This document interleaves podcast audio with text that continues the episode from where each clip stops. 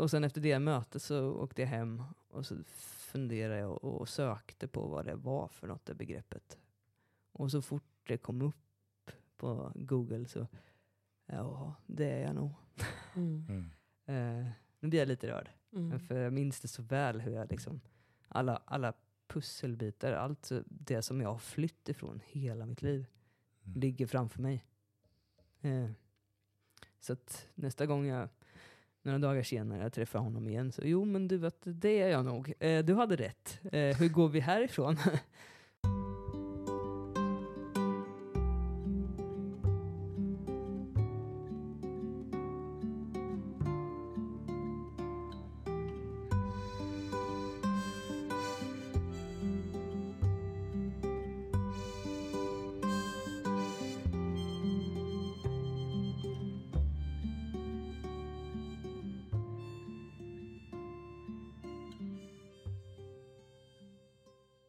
Välkommen till podden Det där samtalet.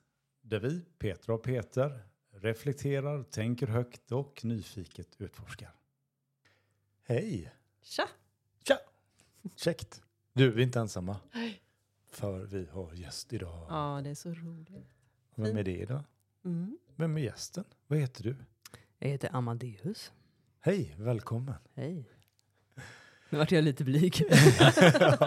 ja, men det var, det var oinövad eh, introduktion. Ja, det är så att vi eh, brukar varva gäster och eh, eget snack och lite reflektioner och annat. Och idag har vi glädjen av dig här. Amadeus Mellblom, var det så? Mm, precis, stämmer. Yes. Mm. Och eh, vi kommer ju ha mycket spännande att prata om, tänker jag. Eh, Ja. Och, men ska vi, ska vi börja någonstans Mm. tidigare än idag? vi börjar typ, var är du ifrån och lite grann om din uppväxt och bakgrund och sådär. Så vi Mm. får, får ett litet personporträtt i alla fall. Just det. Eh, jag kommer ifrån en liten by utanför Västervik som heter Gamleby. Eh, och är 35 år gammal. Eh, har en eh, mamma och pappa och tre syskon. Och jag är nummer två i syskonskaran. Mm. Eh, min stora syster är 14 månader äldre än mig. Så vi, man kallar för pseudotvilling tror jag. Det har jag aldrig hört. Ja. F- födda under en visst antal månader eh, mellan så är Ja, man just det. egentligen tvilling då, Ah. eh, säger de. Mm. Okej, är, ni tre, är ni fyra syrror eller? Nej, eh, vi är två, två killar och två tjejer. Okej. Mm. Ja, jag är uppväxt med två bröder så jag Ja. tänkte det, det, det verkar skönt att ha lite mix sådär. Ja, ja När både en precis. syrra och brorsa. Ja, ja men det, det är nog bra att ha en liten, liten mix tror jag. Mm. Men växte Gamleby, det är ju inte alla som lyssnar på det här som vet var det ligger någonstans. Jag tänker, Mm, ja men två och en halv mil eh, norrut mm. ifrån eh, Västervik så hittar du Gamleby. Mellan, eh, ja men på väg mot eh, Linköp, Norrköping tror jag. ja. eh, ligger ju. Och eh, det är ju inte en jättestor by. Eh, det är ju faktiskt så att Västervik låg ju faktiskt i Gamleby förut. just det. Det är Och- som Västerviks ursprung kan man säga Ja. som du är uppväxt i. Ja, men faktiskt. Ja. Den gamla byn. Det, ja, så Ja. ni alla västervikare är ju, nu det här kommer ju inte landa bra kanske. Känner jag nu. Ja, men jag är inte härifrån, du kan säga vad du vill. att Västervikarna är ju faktiskt Gamlebybor egentligen från början. Då. Just det. Mm. Ja, det var ett gatlopp ut efter eh, Gamlebyviken ju här många år. Kungarna tvingade ut Mm. Gamlebyfolket till Västervik för att skydda inloppet. Precis. Ja, det Och slipper vi nu. Var det ju lättare då att flytta hela, Mm. Byn ja. ja, hela byn. Mm. Eh, och lättare att skydda då. Mm. Men de du- envisades med att springa hem. Ja. Och nu kan man ju tro att man har kommit in på historiepodden. Nej, Ja. men, Men det har man så. inte. Hur hamnar vi Men utan här? det- Ja. Vi ska ut och landa hos, hos Amadeus igen. Ja. Eh, Men du växte upp i Gamleby, hur var det? Mm. Vad, vad pysslar du med då? Eh, jag är ju uppvuxen inom frikyrkan eh, och uh, spenderade väl egentligen all min tid där med mina föräldrar och Mm. syskon. De var väldigt engagerade med ehm, vissa områden i kyrkan, en vaktmästare bland annat och sen tillsammans med Petra, för det är ju så att Petra är ju min moster. Mm. Just det. Stolt moster. Stolt, Och det, Stolt syskonbarn också. Ja. Ja men det är så gött, ni ni har en så härlig energi mellan er och, och jag kan ju säga, jag fick ju inte veta, eller fick veta, men jag förstod inte detta Nej. förrän typ innan jul någonstans där. Mm. Vad är er relation? Jaha. Nej, Men, nej men du, Amadeus var en skön snubbe som, som fixade vårt ljud till podden. Och som kul. du kände innan. Ja, det tog Men jag då- bara för givet att vi Ja, hade pratat Jaha. om. Det är mycket Ja. livet vi tar för givet. Ja. Men då, då uppdagades detta. Mm. Ni är ju fan släkt ju. Ja, Men det vi är hade ju ett snack för någon vecka sedan lite drygt om att är vi mer vänner eller är vi mer släkt? Ja, Eh, precis. Navigera i det där. Men det, är- det är också en helt annat samtal. Ska vi Ja, nej, men vi har ju jobbat på vår relation. Mm, Mm. mm. Men Verkligen. släkt Mm. är Det är ju inte det något som- naturligt att, ehm, att man, bara för att man är släkt, att man ska ha en bra relation till varandra. Mm. Utan det är ju liksom, Mm. Många timmars samtal. ja, Mm. vi har lagt tid på det. Mm. Det är fint. Ja, nu hör ni som lyssnar på podden att det skäller lite i bakgrunden. Och eh, det är våra hundar. För vi sitter faktiskt hemma i Tovehult och spelar in idag. Ja, så mysigt. Den var ju Ja. portabel den här. Ja, det är fantastiskt. Det är jättemysigt med snön som faller utanför. Och Mm. Mm. jag har en fin vy framför mig här. Ja, Peter och mig då menar du? Ja, ja, ja, ja precis. Tack så mycket. Diskret. Men du, växte upp i en frireligiös eh, familj så jag är ju inte uppväxt i några religiösa sammanhang direkt. Utan mormor och Mm. farmor och farfar, eller framförallt mormor och farmor var ju väldigt eh, Okej. troende. Mm. Så att, men jag är inte alls uppväxt i den myllan så. Mm. Ehm, så jag är lite nyfiken då på vad, Mm. vad, hur känns det? Vad händer? vad gör man? Ja, liksom? ja. Ja, Eftersom men, man, ofta, ja. man benämner det som frireligiös eh, uppväxt. Och Ja. så. Eh, hur formar det en? ja, men precis. Eh, frikyrkan är ju, vissa delar är ju ganska likt Svenska kyrkan. Mm. men också väldigt olikt. Eh, men eh, jag var väldigt mycket engagerad i scouterna och eh, barnkör och så vidare. Mm. Eh, och som barn så var man ju, liksom, fick man ju springa omkring där i kyrkan och så var det ju söndagsskolor och eh, men också att man eh, redan som barn fick lära sig Bibeln och så vidare och vad den sa om, om hur du skulle leva och be, ja, egentligen en riktlinje i hur man eh, ska bete sig i livet på något Ja, sätt. så Förhålla sig, värdegrundspaket förhållningssätt. liksom. Ja, ja. En Hur känner du, hur- har det påverkat dig? Har du haft med dig det eh, i, fram till dina 35 år idag? Ja. Är det någonting som du har i ryggraden bara liksom? Ja, både positivt och negativt såklart. Ehm, det har ju präglat mitt hela liv egentligen Mm. av det. Ehm, eh, på senare tiden har jag väl ändå kommit till någon slags eh, kunna släppa det jag varit med om och, Mm. och känslor kring det. Mm. Och kunna känna att nu går jag vidare från det. Mm. Mm. Ja, men det, livet är en, en ständig Ja. process och vi Ja visst. Stannar upp, utvärderar och reflekterar kring vad, men hur var det där och hur Mm. ska jag förhålla mig till det? Så får man Ja. ju vrida och ändra på förhållningssätt till saker och ting Ja. också.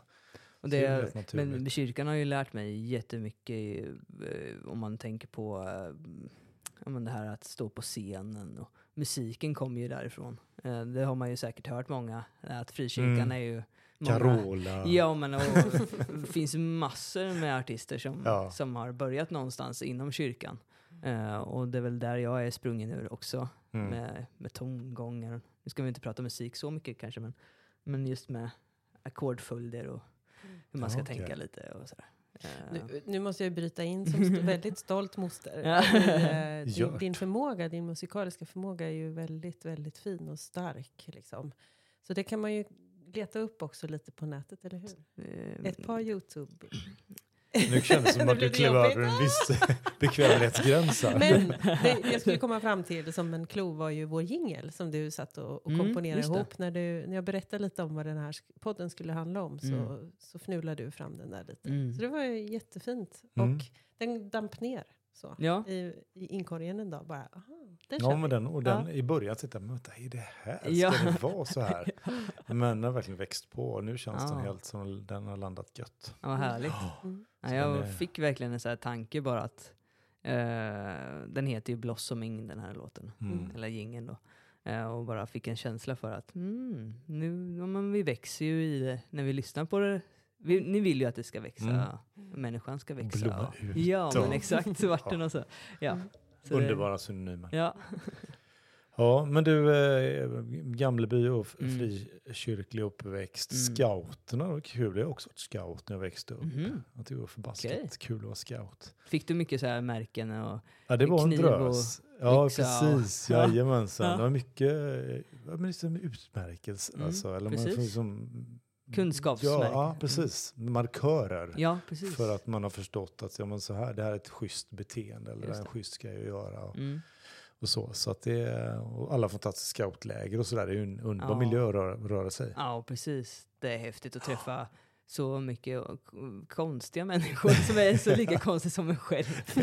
Ja, men det mycket Ett samma intressen av liksom. mänskligheten. Ja, ja men det är och häftigt. Ja, Från hela verkligen. Sverige så. Ja. Träffa människor. Så det är väldigt socialt att vara scout. Det var ju mest synd om mammorna när man hade tagit märken och kom hem. Jag måste sy fast dem. Ja, till nästa Vet det ändrades ju sen, alltså många år senare. Ja, Så kunde man faktiskt eh, liksom stryka på dem där ja sen. just det. Det kom, Ah, okej. Det långt, kom ju långt, långt, långt efter sen. oss. Ja. Så att, eh, ja, jag förstår. Ja eh, men det stämmer. Mamma Ja. satt i köksbordet och knypplade på dem. Eller knyppla men... det var hårda små, små. märken också. Ja, Ja. jättemycket jobb. Svårt alltså. att få igenom nålen. Så. Ja, de har kvar dem fortfarande tror jag. Min mamma hade ju fyra barn kan jag ju tillägga. Ja, och min med. Hon tyckte Ja, just det. Din också. Ah, stackarn. Så det var, åh nej, Ja. åh vad duktig Oj, du var. det- Men det- ja, Var det, var det verkligen nödvändigt? ja. Måste de börja med yxan Ja. redan? Vänta några veckor. Nu var det här väldigt internt kände jag. ja, Men för alla er som är scouter, ni vet vad vi pratar om. ja, exakt. Ja. Eh, Men du, jag, jag- jag, fastnade lite i mitt huvud att den här musiken då, det Mm. kanske du inte ska prata om sa om, men då kommer min följdfråga, men vad ska vi Mm. egentligen prata om då? Om du fick välja, vi har ju en 45 minuter kvar, eller ungefär, Mm. det kan vara en timme också. Mm. Vad skulle du vilja prata om? Liksom? Är det några speciella händelser i ditt liv eller skeenden eller Mm. saker som står nära ditt hjärta eller som betyder mycket? Nej men det är ju så att jag är ju 35 år gammal men ibland så känner jag mig nästan som 90 av alla upplevelser jag haft. Och, Okej. ehm, det har ju hänt ganska mycket genom livet och jag har väl inte vid många terapitimmar eh, insett att, att jag har insett att, eh, ehm, att jag ens har överlevt allt jag har genomgått. Mm. Ehm, man blir väldigt ödmjuk inför livet efter, det, efter allt som har hänt. Så att, ehm, ehm, ja, du får nog guida mig lite här nu. Ja, alltså Eh. du ju- blir både nyfiken och berörd Mm. eh, och du har inte ens börjat berätta Mm. men, men, Ja. men jag känner sig som 90 med 35, det, det säger ju också någonting. Men finns det någon resa du skulle vilja, eh, livsresa Mm. du skulle vilja börja berätta om? Vi kanske berör några stycken, inte vad vet jag. Men, ja, nej men jag kan ju börja med att berätta att jag har ju inte hetat Amadeus hela mitt liv. Eh, utan eh, jag bytte faktiskt namn 2020, Mhm. offentligt. Eh, och jag kommer dock inte nämna mitt gamla namn. Men Mm. eh, du är Amadeus. jag är Amadeus. Ja. och har alltid varit egentligen. Men, eh, så jag är född, född flicka. Mm. Eh, ja, eh, och ehm, har egentligen vetat det sedan fem års ålder. Men inte kunnat sätta ord på det. Okej. Ehm, så att jag har väl levt i en ständig ångest, eh, med en ständig ångestproblematik. Ehm, och inte haft det så lätt i skolan och sociala sammanhang och så vidare. eh, på grund av detta. Ehm, så det tog många år innan jag ehm, kunde verbalisera mina känslor. Mm. Ehm, så det har varit ganska eh, omtumlande eh, ända sedan jag var så liten. Eh, så att det har varit... Ja, det, jag tycker det, det är svårt att sätta ord på eh, de här känslorna, men jag vet att de människorna jag har talat med och så vidare som, som eh, också är transsexuella, som det också då heter, eh, så har vi ganska många likna, liknande historier. Mm. Eh, men också att vi har känt oss väldigt ensamma i det här. Men- Jag tänkte på den lilla femåringen i Gamleby mm, som kände att någonting var annorlunda. mm. Hur, kan, du, kan du minnas vad Mm. du tänkte då? Ja, men min första, vad ska man säga, uppenbarelse kan man väl säga, eller Mm. kan man säga? Ja. Eh, första Insikt, gången, eller insikt ja. Mm. Eh, var ju egentligen inte, alltså jag, det var inte så att jag tänkte, ja ah, jag är nog kille. Mm. Eh, Utan det var när jag fick testa ett par kalsonger Mm. av min, av min bror. Att jag insåg att jag är annorlunda. Och att när jag tog på de här kalsongerna att det, det är så fysiskt plagg liksom. Det, Mm. det, det är någonting som inte går att förklara riktigt. Men eh, att det hände någonting i min kropp när jag fick på mig kalsonger och Mm. inte trosor. Att det, det skiftade någonting i mitt huvud. Ehm, och eh, det gick upp ett ljus på något sätt att jag, jag eh, är inte lik min bror Mm. som jag trodde att jag var. Utan jag är ju lik min syster. Och det skapar någon slags konflikt då, redan då. Ehm, idag kan jag ju prata om det för att jag vet ju vad som hände där och då. Men, Mm. men då var det ju, liksom, li- ja men livet fortsatte ju. Mm. Men, men eh, ju äldre jag blev och puberteten var ju fruktansvärd. Ehm, Ja, men då, då, då händer ju så jäkla mycket. Ja, och jag var som- tydligen tidig också. Eh, eh, mot, mot andra då i min klass. Så att eh, det här att bara duscha med andra. Ehm, och jag vet, jag har fått ett, att folk har sagt till mig, eller ja, eh, syster eller kompisar sådär, efteråt, att de har tyckt att det var konstigt att jag kanske har tittat på dem. Men det har ju varit med att jag skäms över att jag ska ju inte vara här i det Mm. här eh, omklädningsrummet. Att jag, mer att jag tittar bort eller, och försöker liksom inte synas där. Att det är fel att en pojke ska vara i ett tjej, tjejomklädningsrum. Alltså det, när du säger så låter det bara att vilken, vilken jävla konstig grej. Mm. Ursäkta mig, men, Mm. men att, att uppleva att du är rent fysiskt så är du på rätt ställe, men hela systemet, nu Mm. tolkar jag, Ja.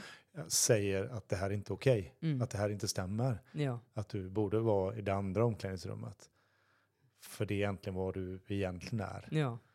Så det, Eh. någon slags självbedrägeri började ju liksom, alltså att... eh, vad ska man säga? Att jag, att jag inte kunde... ehm, ja, men jag kände att jag ljög för alla. Mm. Eh, även fast jag inte medvetet kunde eh, förklara detta så blev det någon slags... eh, att jag levde i en ständig lögn bara. Mm. Men hur försökte du begripliggöra det här för dig själv? För de här, det här är ju några år sedan och, Mm. och det har hänt rätt mycket med Mm. samhället. De kanske än inte så mycket som vi önskar Mm. på många områden. Mm. Men att då som, som tidig pubertetsperson Mm. eh, försöka begripliggöra det här för sig själv. Mm. Vad, vad sökte du? Förståelse eller? Ja, men alltså på den här tiden, det fanns ju inget internet. Det fanns ju inga sociala medier. Det fanns ju inte ens en mobil. Eh, så att, och, och ingen jag kände eh, som, har, som ens yttrade de här tankarna Nej. själva. Liksom. Eh, så att eh, jag fick fakt- utvecklade ett självskadebeteende när jag var 12 år gammal. Mm. Ehm, så vi kan väl lägga, lägga in en liten disclaimer här att blir man triggad så kanske det är dags att eh, ja, men vi varnar lite här. Med, jag kommer inte berätta direkta detaljer men eh, just att man kan bli triggad. Mm. Men eh, jag började skära mig själv Mm. när jag var 12. Och eh, man blir väldigt duktig på eh, att, att dölja saker. Eh, så att, eh, jag gjorde ju allt för att det inte skulle synas. Eh, så jag tror inte att, eh, nu vet ju inte jag om hur Petra, om ni pratar överhuvudtaget om, om det syntes överhuvudtaget eller om det liksom eh, utåt sett. Men jag tror att jag var duktig på att dölja och var ganska så social och glad och Mm. eh, så utåt. Mm. Men sen när jag var och 12 då är man ju i femman va? Tror jag man, klass 5 tror jag man går i. Eh, så började jag ju högstadiet då, Mm. eh, när jag var 13. Och ehm, då insåg jag också att jag blev kär i tjejer. På toppen av allt det där liksom. Som om det inte var komplicerat nog ja, ändå. Och jag fattar ju inte då att, att jag fortfarande, jag fattar ju inte då att jag är trans. Nej. Så det, det kommer ju långt senare. Utan då kommer ju den här chocken av att ah, shit, jag är, med i kyrkan och får de här känslorna för en tjej. Och hon är med i kyrkan. Eh, och ja, det var fruktansvärda känslor. Och jag har ju vuxit upp med att relationer ska bara vara mellan man och kvinna. Mm. Eh, allt annat är ju synd. Eh, och jag fick ju ja, men mardrömmar. Jag var ju alltid haft svårt att sova. Eh, sen låg ålder. Och det här spädde ju på ganska mycket. Eh, så jag hade grova sömnsvårigheter. Och då eh, tankar på att jag kanske inte eh, borde leva med, alltså om jag är kär i en tjej så kan jag ju inte liksom få följa med i himlen sen, träffa min familj, Mm. släkt. Ja, för där är ju normerna inom, inom eh, nu är det återigen, jag får säga det tolkningar för jag sitter ju inte med sanningar, men min uppfattning är ju att är man inom en, det kan vara olika sammanhang, men låt säga att det är en, ett en, en frikyrkligt sammanhang eller ett kyrkligt sammanhang där normerna är mycket tydligare och, Mm. och skarpare. Mm. Då blir ju kontrasten också väldigt mycket tydligare och skarpare. Mm. Vilket gör att fallet mellan rätt och fel Mm. blir mycket högre. Mm. Ja, och det syns ju. Eh, kyrkan är ju också, för mig, nu utgår jag bara från mig själv Mm. eh, och mina berättelser, men för mig var det liksom att kyrkan är en, ett slags, ja men mycket fasad. Alltså du klär upp dig när du ska gå till kyrkan och det, berättar man att man hade något problem då, då det, du ska se att det, om du ber lite extra Mm. eller berättar det så kan vi be för dig. Och, och det, liksom, det går inte be bort att du är homosexuell eller transsexuell. Det går inte. Mm. Men man trodde på det. Eh, och fortfarande skulle jag nog tro att en del kan känna så att det går att be bort allt. Liksom. Mm. Eh, så, så när vi kommer upp i, i ålder och jag börjar högstadiet och inser att jag är kär i en tjej, då det, skapar ju enorma pro, problem för mig. Och Mm. jag som hade problem att prata om känslor innan, det blev ju inte lättare heller. Eh, att jag hade verkligen ingen jag kunde prata med. Varken vänner eller familj. Eh, så så att, eh, jag blev väldigt inåtdragen. Eh, Mm. Och eh, jag vet också att mina föräldrar har sagt att det, det har varit jättesvårt för dem att nå mig. Eh, de såg att jag mådde dåligt till slut då. Eh, men kunde inte nå mig. Jag var bara arg. Och, och, och ehm, eh, satt på mitt rum mest. Så det, jag kom hem efter skolan och kunde äta och sen så in på rummet direkt. Och Vad där- gjorde du då på rummet? Satt du bara och... Eh, Vad ägnar man sig åt? ja, vad ägnar man sig åt? För att skingra tankarna eller? Ja, nej men det var ju mest ångest om jag ska vara ärlig. Eh, lyssna på sorglig musik och eh, sk- självskadebeteende Mm.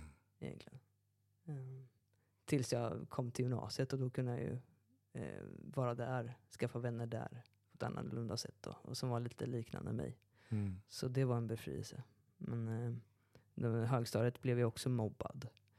På grund av att andra såg nog och visste att jag var, eh, tyckte om tjejer. Mm. Eh, innan jag visste om det.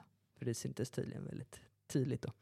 Eh, så då, det var också en tuff period. Att, eh, eh, att jag behövde försvara någonting som jag inte tyckte. Jag tyckte ju inte... Så självklart naturligt ja, för dig. Ja, liksom. men, och, men samtidigt så visade jag ju ingen, inte för någon att, jag, Mm. att jag tyckte om tjejer. Men andra uppfattar ju det. Eh, och eh, att jag skulle behöva försvara det. Mm. Eh, så det, det var mycket som hände där eh, på högstadiet. Ehm, Det, det du var inne på där touchar väl lite grann det här med, med föräldrarnas roll. mm, Alltså roll och roll, men att, att som förälder både kunna se men också veta, känna sig resursfull nog Mm. att, att kunna veta hur jag ska Mm. hantera när barnen inte mår bra. Att Ja. nå fram till barnen. Jag menar, det, det är, en, är en utmaning för Ja. alla föräldrar. och det fanns ju inga som helst informationskanaler egentligen. Nej. Var, var skulle de söka efter hjälp? Mm. Alltså det måste vara fruktansvärt. Eh, och de hade ju tre andra barn också. Så att det, det, det vet jag att det har varit väldigt tufft för dem. Ehm, så jag, jag, jag minns en gång på högstadiet när en kompis... Eh, det började två tjejer ifrån någon eh, HVB-hem tror jag det heter. Eh, och eh, den ena tjejen hade ett självskadebeteende. Och hon lärde ju mig eh, ett och annat om hur man skulle Mm. eh, hur man kunde döva smärta. Och det var väl då jag insåg att okej, det är det jag gör. Det jag håller på med nu. Att eh, jag kan inte... Man är inte rationell någonstans egentligen. Utan det är, det, det är så... Man har känslorna så mycket utanpå kroppen att det, det, det tar inte vägen någon merstans än, än att du ska ehm, skära dig själv. Liksom. Mm. Så när hon... Eh, så hon lärde mig tekniker och sen så går hon till eh, skolsyster och berättar att jag gör detta. Wow. Eh, och det, det är liksom... Eh, så hon kallar mig till sitt rum och berättar liksom att ja, nu har det kommit fram att du har gjort det här. Eh, behöver du hjälp? Eller vad är det som händer? Eh, nej, så jag. Det, det, det var bara en gång. Och hon släpper mig Mm. därifrån. Och hör aldrig av sig igen om det. Ehm, så att hade jag fått där hjälp direkt, om man hade liksom legat på då, för att jag behöver ju, behövde ju då att man var ihärdig Mm. och varm och eh, inkännande, eh, så hade det kanske inte slutat eh, där det slutade sen. Eh, mm. Men eh, så, så, så jag, jag ömmar för dagens ungdomar som behöver alla hormoner som händer i kroppen och, det, och allt eh, sociala Alltså det, är sammanhang idag. det är ju ett sorgligt faktum att, att Ja. psykisk ohälsa hos unga ökar. Ja. ju. Det är ju, Eh, och då tänker jag på, vi pratade lite grann innan podden startade och här Mm. just om vikten av, av att ha ett, ett sammanhang där man kan få, få uttrycka vad man Mm. känner och tycker. mm, och att i den bästa världen så har vi ett klimat, samtalsklimat som, som är så dynamiskt och öppet så Mm. att vi kan både berätta om sånt som, som känns jäkligt jobbigt eh, och det är roliga, det brukar komma av sig själv, Mm. inte annat på sociala medier. Ja, så det ger sig. Men att, att få, få känna sig trygg i, mm, att få dela mm, eh, och vad viktigt det är. mm, Och det är jättefint att det finns och det gör ju det på, på, på skolor, eh, Mm. möjligheten att samtala med, Mm. Om det heter kurator idag fortfarande, jag Ja. vet inte. det gör det. Eh, och det är ju en kanal. Mm, Men i den bästa världen så finns ju det i vårt sociala nätverk. mm. Så. Ja men precis. så det hade du önskat dig kanske?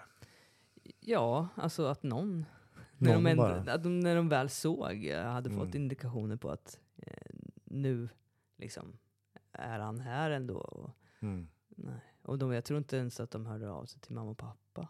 Och då var jag ändå bara 13. Så eh, ja. Mm. Mm. Jag tänkte bara, jag, jag satt och övervägde om jag skulle bryta in eller inte. Jag, jag bara, bara försöker känna, fast jag vågar nästan inte känna känslan, men att först bara det här att vara ung Mm. till att börja med i tonåren, det är ju en kamp för väldigt många Mm. när hormonerna far omkring i kroppen. Och det räcker ju Mm. oftast. Mm. Sen att upptäcka att jag har en annan läggning eller vad det nu är som händer för mig i förhållande i den situationen när man redan är skör som tonåring. Mm. Och sen ett lager till av, av eh, liksom att faktum är att det här är syndigt också. Mm. Att det här är inte godkänt. Du är Mm. dålig. Mm. Du är inte värdefull Mm. ifall du syn, är syndig på det här sättet. Liksom att ha den, den filtret på. Jag, jag hoppas och tror att retoriken kanske är lite annorlunda idag. Eller att vi Mm. liksom har större insikter i det. Jag hoppas att det här samtalet kan hjälpa till Mm. att förstå. Eh, men de, det, är, det är flera lager som Mm. du fick på dina axlar där. Mm. Och då är det ju inte alls konstigt att ta till de här metoderna att reducera smärta. För någonstans måste den få ta vägen. Eh, men, men just att våga, för du har ju fått feedback alldeles nyligen också, hur modig du är att vara sårbar i olika situationer. Att liksom ha fått, tänk om du hade blivit mött, att, att ha blivit mött i en sårbarhet av någon någonstans där. Vilken annorlunda väg det kunde har blivit. Liksom. Att få, få en förståelse, en validering och insikt i hur du hade det där.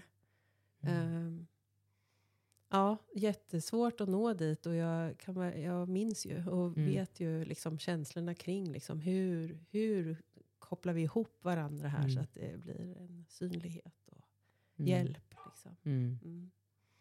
Ja. Ja, precis. Mm.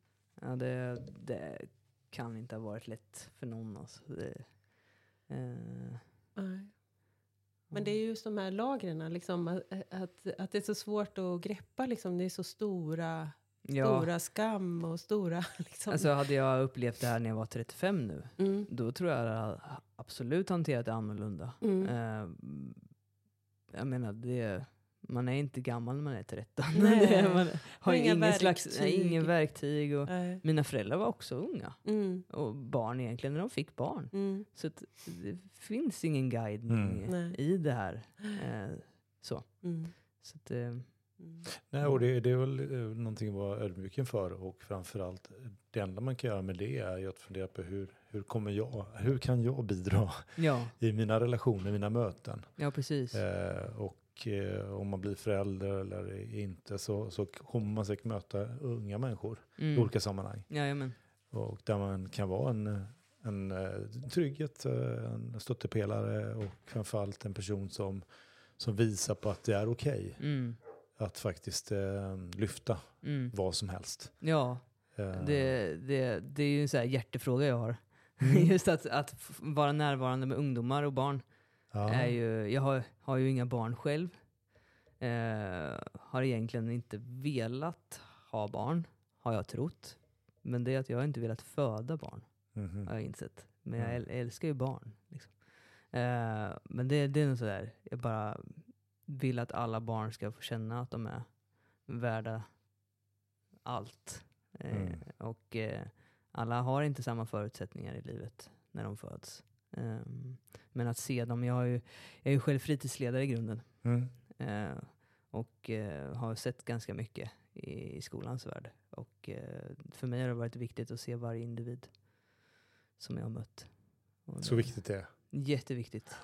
Eh, Alltså det är, jag Mm. tror jag, det har man både hört, inte av egen erfarenhet, men av, av andra som har blivit sedda när Mm. de var eh, i skolåldern. mm.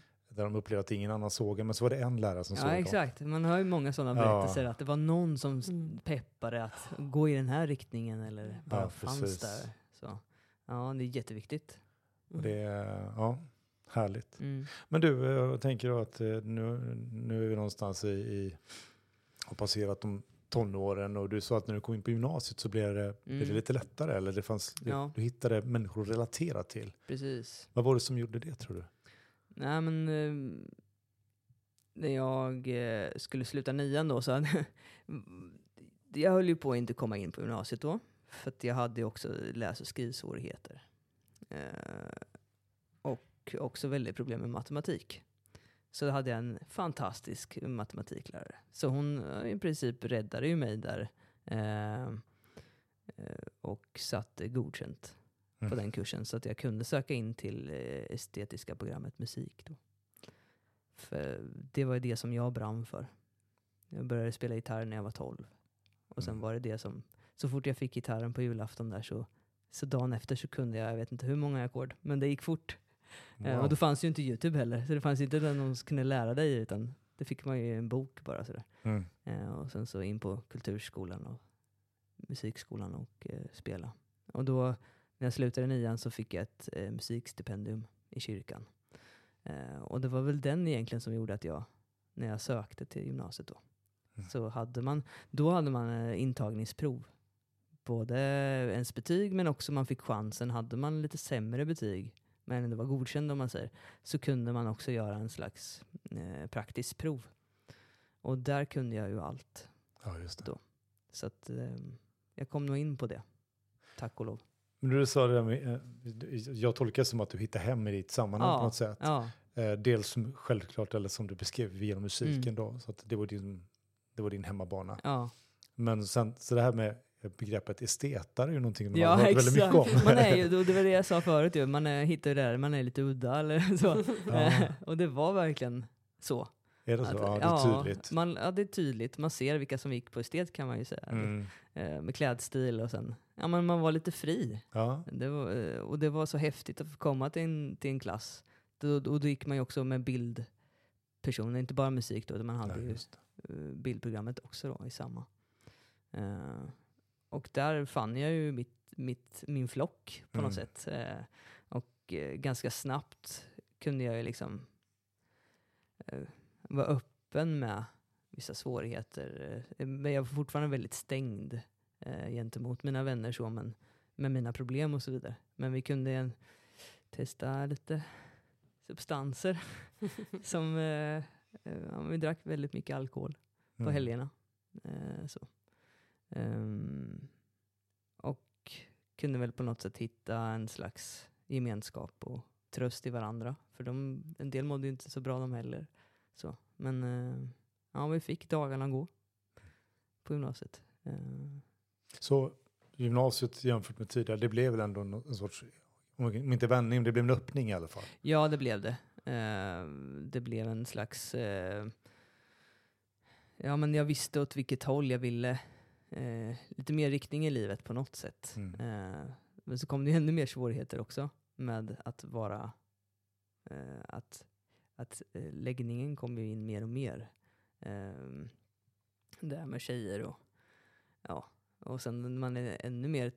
ton- Man är ju fortfarande... Nej, jo, man är ju tonåring när man är 16. Mm. Eh, där har det ju verkligen kickat in hormoner och eh, kropparna har ju verkligen förändrats. Mm. Och då eftersom jag var tidig redan så eh, ja, jag skämdes enormt när vi skulle ha idrott och hälsa och så vidare. Så jag låste oftast in mig på toaletten och väntade tills många hade gått och sen mina vänner var kvar. Då kunde jag våga jag duscha liksom. Mm. Eh, Men får jag fråga, skämdes du över dig, hur du såg ut då, om inte det kändes som... som nej, din jag skämdes över att det var vad jag visste. ja, Vad jag kände inuti. ja. Att om de bara kunde skala av mitt huvud liksom, och se vilka tankar jag har så Mm. skulle det inte vara okej. liksom. Mm. Inte så att, att jag... eh, inget sexuellt någonsin, utan Mm. mer det här att jag är en pojke. Liksom. Mm. Mm. Eh, även om jag inte kunde sätta ord på det då, Nej. fortfarande, så var det jag skämdes bara Mm. över mig själv. Liksom, Mm. att jag hade de, eh, Mm. den eh, känslorna inuti. Liksom. Mm. Mm. Så var, var för du är ju fortfarande i tonåren och, och rör Mm. det här liksom. Fa, var någonstans på den här 36 idag, 16 då? Mm.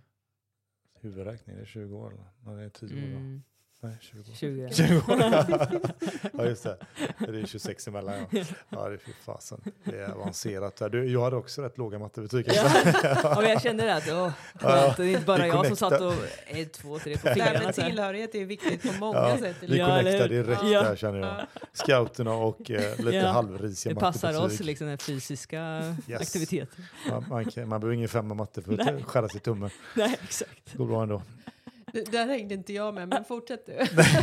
Det var ingen logik. Jag hängde med. Vi ser. förstod varandra. Jag är ganska bra på Jag, lite, jag, jag, jag var också lite åt estetarhållet nämligen, jag förstår det. Fast mer bild och musik. Eh, ja men det, är alltså, det är ju ändå det är ju 20 år däremellan. Så Ja. var någonstans började det här verkligen... Ja, insikten fanns ju, eller, eller Mm. någonstans känslan förstår. Mm. Men när började du känna att ja, men det här är ju inte, jag kan inte hålla på med det här. Så du kallade det självbedrägeri förut. Mm. Jag kan inte hålla på med det här mm. självbedrägeriet längre. Mm. Vad Fanns det någon tydlig vändpunkt eller beskriver man den resan? Alltså det, det händer ju massor med händelser emellan tills jag faktiskt kommer på. Uh, och uh, Vi kan ju ta lite avstickare där i då. Mm. Eller berätta liksom att eh, uh,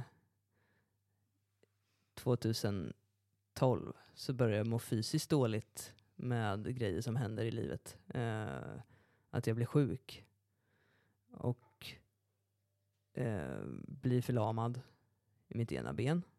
Eh, och det visar sig till slut att jag, nu tar jag jättekort här, mm eh, för det är en väldigt lång, det är tio år av mitt liv som jag var sjuk i, mm. i med förlamningen och så vidare.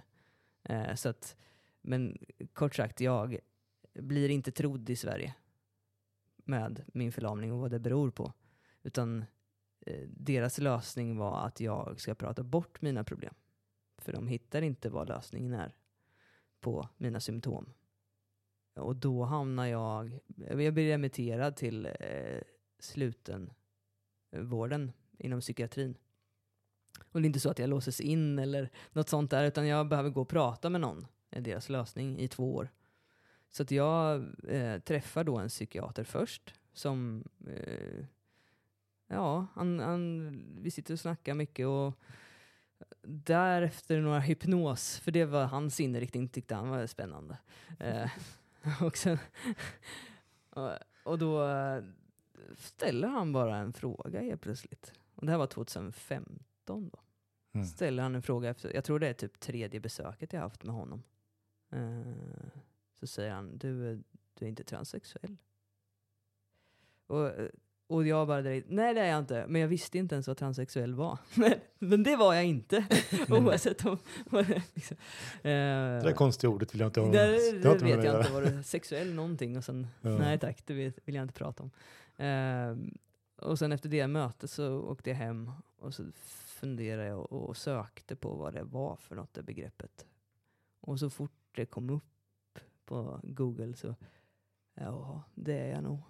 Mm. Mm. Uh, nu blir jag lite rörd. Mm. För jag minns det så väl hur jag liksom, alla, alla pusselbitar, allt det som jag har flytt ifrån hela mitt liv Mm. ligger framför mig.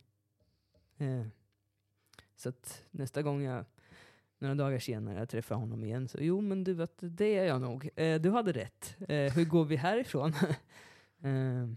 Vad, får jag fråga, Mm. minns du vad det stod där? Om du skulle beskriva vad du kände igen dig i. eh, en, att man kunde vara född som flicka, eh, men känner sig som en pojke. Mm. Det var väl den definitionen liksom. Att, Mm. ehm, FTM stod det också, det är en förkortning för Female to Male. Mm. Eh, som man säger i USA då, eller Mm. resten av världen. Och det är det jag är, FTM då. Mm. Heter det MTF annars? Eller? Ja, male to female. Ja. Så det, det är liksom, Logiskt. ja, Ja. väldigt logiskt. På ett nytt begrepp. ja. Jag har aldrig hört det heller förut. Nej. Man, brukar säga- man brukar säga att vi är född i fel kropp. Ja, Liksom, men- precis. Men det är ett konstigt begrepp, för man är ju född i den kropp man exakt, har. Liksom. Ja. Det var att Så man, du kommer ju aldrig kunna byta din kropp. Nej. Det är ju, det är ju inte, det är, du får könsbekräftande vård. Det är inte att du, du byter inte ut ditt kön. Nej. Det gör du ju inte. Utan du, du får vård för att din identitet ska stämma överens med din kropp. Mm. Helt enkelt. För det här är ju, alltså det, här, det här har vi pratat om lite, lite grann innan också. Det, dels är det ju många Mm. begrepp Mm. som, som kan vara nya för, för väldigt många människor. Det var Mm. två begrepp som var nya för oss till Mm. exempel. Och ändå tycker vi att vi är ganska upplysta. Upplysta. Ja, eller? ja. Ehm, ehm, och sen är det ju också det att, att förhålla sig till det här Mm. liksom, eh, med de begreppen och vad det Mm. innebär. Mm. Och det vet vi också Mm. när vi tittar oss omkring i samhället och människor Mm. vi har mött och som vi har runt omkring oss till och med. Där är ju, är ju öppenheten och, och förståelse och acceptans väldigt olika. Mm. Ja, verkligen. Absolut. Ehm, så. Och för, för den ena resan är ju är att förstå och acceptera Mm. i sig själv. Ja, och så helt plötsligt ska alla andra runt omkring lägga sig i också. Ja, precis. Och tycka.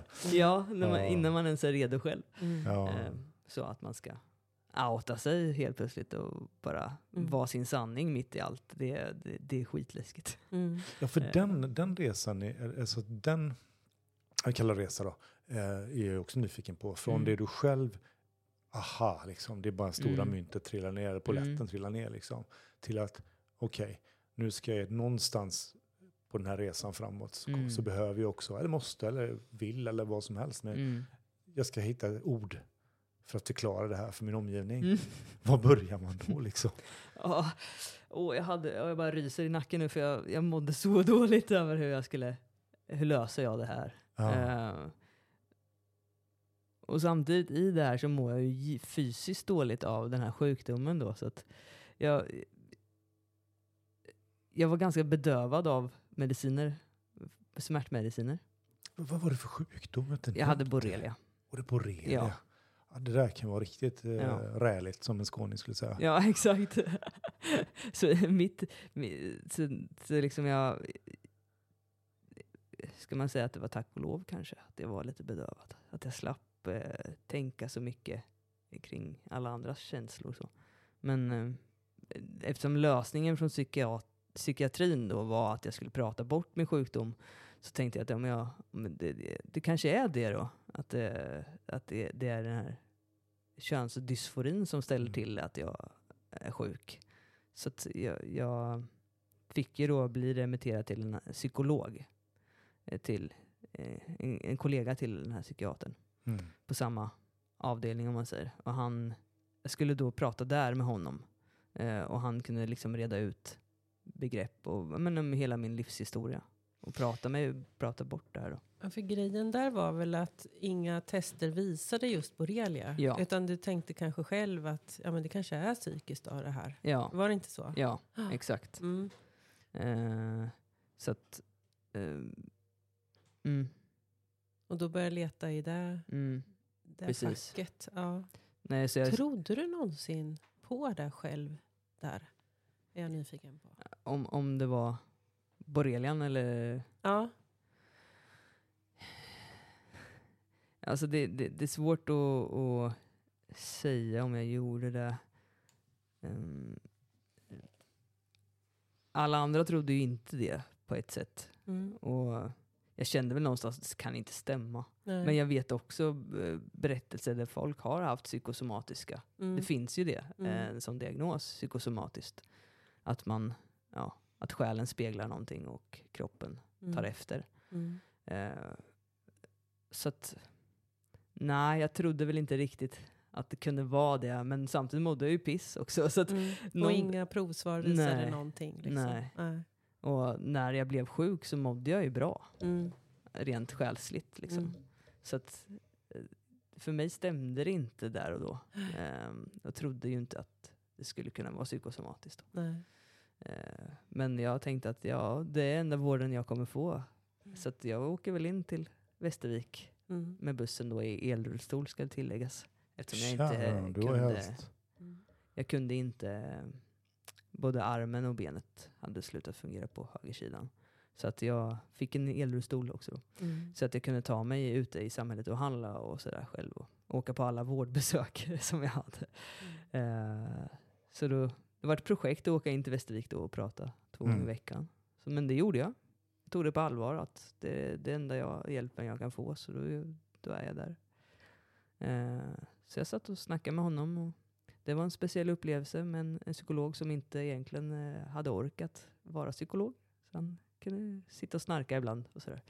Eh, bokstavligen. Eh, mm.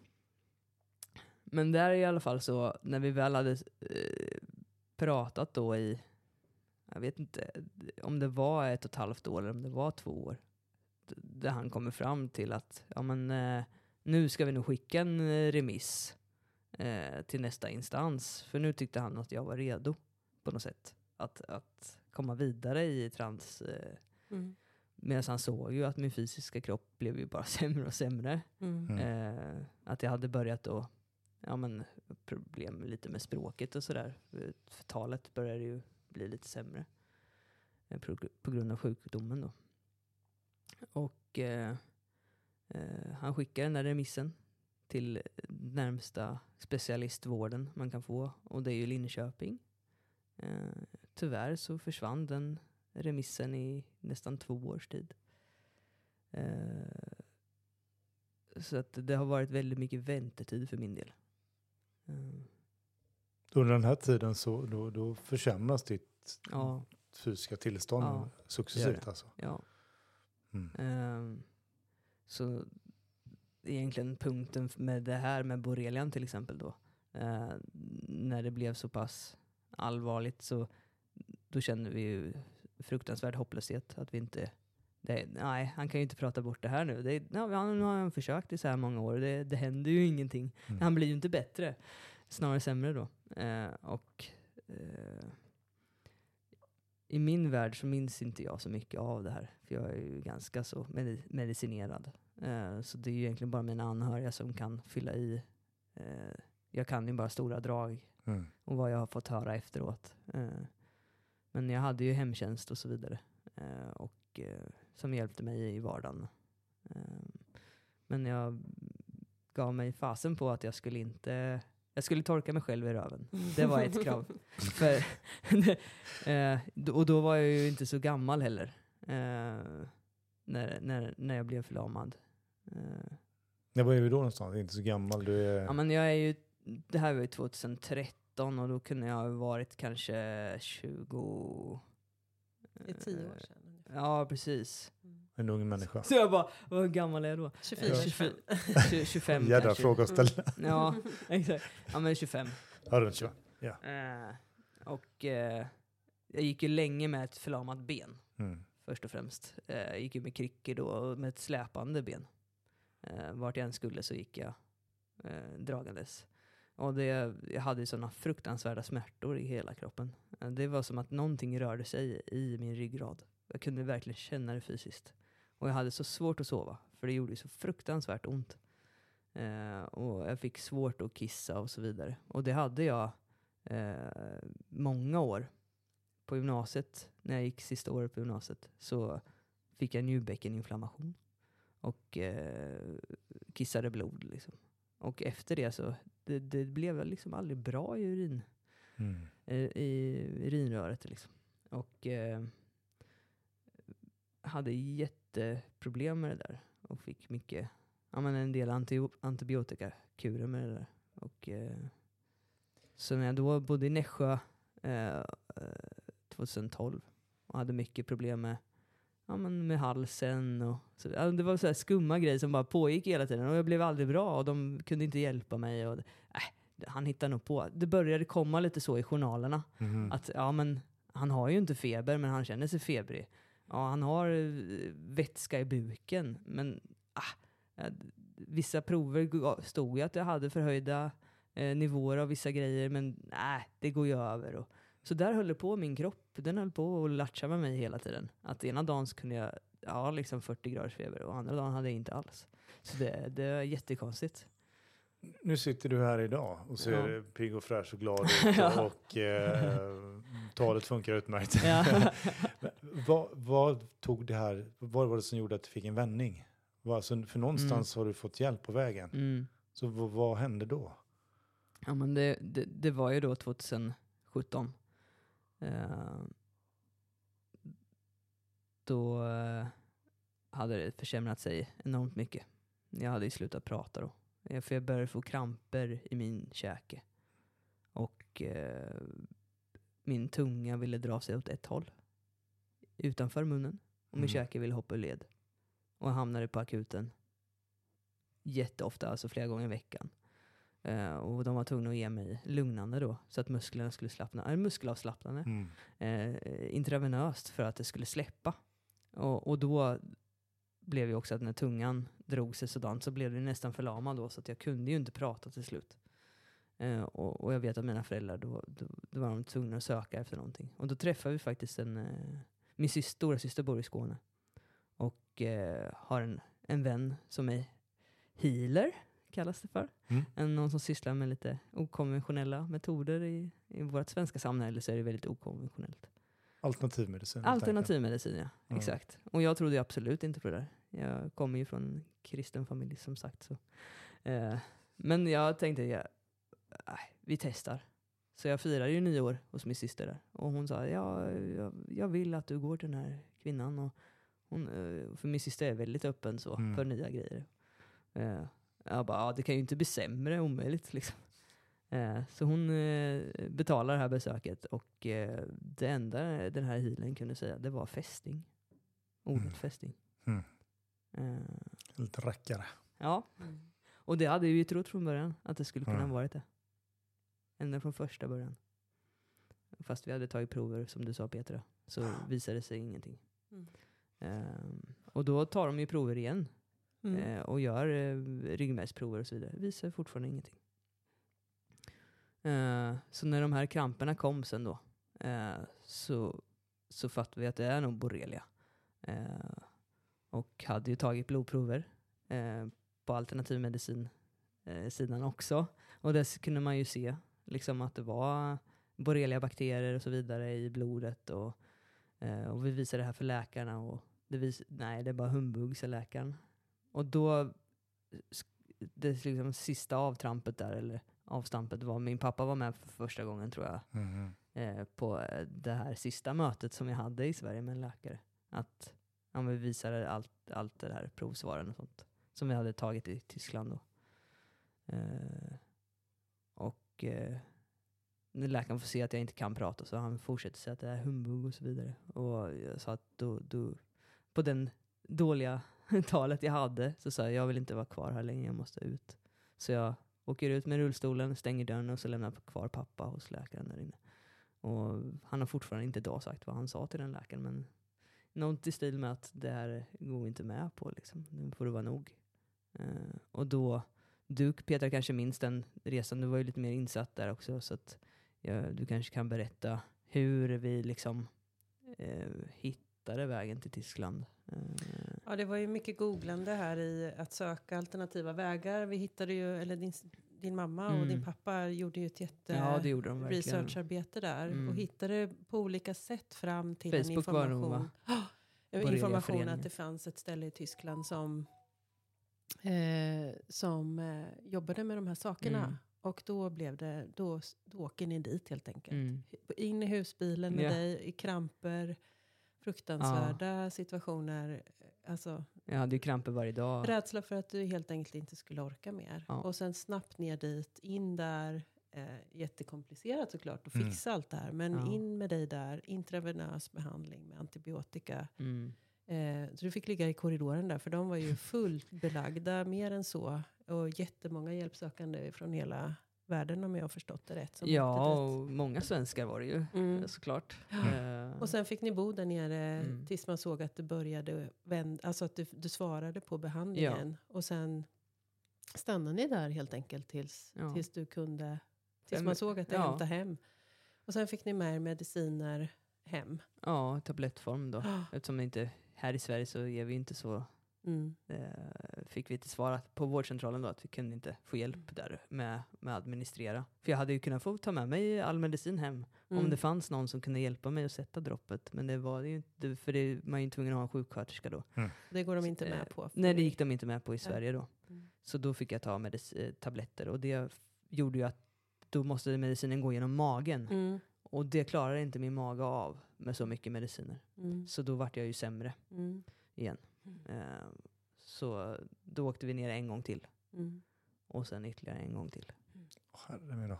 Så tre vändor har jag varit där nere. Ja. Hur länge var du nere då? Första gången var det fem veckor, andra Ja. gången gången var sju veckor och sen tredje var fyra veckor eller fem tror jag. Och då tror jag att du var kvar själv. Ja, va? men Sista- eh, de två Ja. gångerna Ja. eh, var jag själv. Eh, Mamma var med fyra veckor andra gången. Mm. Och sen stannade jag själv tre veckor med ett annat eh, tjejer som, från Kroatien som jag fick bo in mig hos då. Så de körde min rullstol då när jag satt i där. Och sen tredje gången var jag själv då. Och sen Mm. kom min, mitt ex ner och hjälpte mig och var några veckor där. Och, Mm. och då kunde jag ändå gå med rullator eh, ganska så stappligt, men det gick. Mm. Eh, så. så jag tog mig till kliniken och sådär själv. Mm. Mm. Vi behöver nästan spola. Ja, det är ju jättespännande Ja. återhämtning och hur du kände när du fick, fick ryckningar i handen Tillbaka ja. tillbaka, när Mm. förlamningen började släppa. Alla Mm. de, det, det är Exakt. liksom en helt egen Det, berättelse. det är jättelång. Men jag, jag tänker tillbaka till det här liksom när du börjar återhämta dig, Mm. börjar å, liksom, yes. tänka vad ska jag göra med mitt liv nu? Mm. Eh, och transinsikten Ja. att liksom, du behövde återhämta dig innan du kunde påbörja någon form Ja. av behandling. ja, för jag kom ju till Linköping. Mm. Jag kom ju till, eh, Till till psykiatrin i Linköping till slut eh, och eh, fick ju vända i dörren i princip. De bara, nej men du mår ju inte bra. Mm. Alltså, för då hade jag ett släpande ben fortfarande. Liksom. Mm. De bara, du är inte redo. Det här är alldeles för grov eh, eh, behandling. Det kommer du inte att klara av. Liksom. Så det handlar, där fick jag en sporre att nu fasen ska det bli bra Amadeus. Du får genomgå det här och Mm. Nu blir jag rörd igen. Mm. Men eh, så att, eh, ett år senare kom jag dit igen och 2020 och eh, då säger läkaren att ja, det enda som anledningen till att vi inte kan fortsätta den här utredningen. Nej, du har ju inte bytt namn och sånt där. Det kan man ju göra, men vi kommer stänga ner den här kliniken nu. För att vi har inte tillräckligt med personal. Och då var det bara hela min värld raserades. Så att det här var ju det hoppet jag hade att greppa efter för att bli bättre. Eh, och då remitterade de mig till Umeå. Mm. För de hade kortast väntetid och det var två år.